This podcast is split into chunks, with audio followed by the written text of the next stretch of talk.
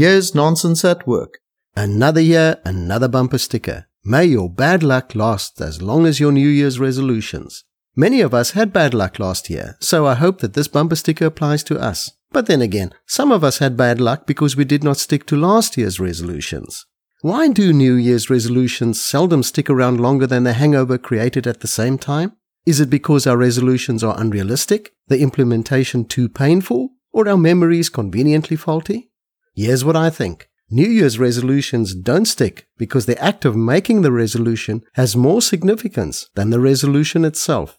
We put too much meaning into making a resolution and too little resolution into our actions. Today holds less ritualistic pressure than the first of the year.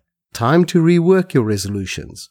Put less emphasis on symbolic intention and more on resolute action.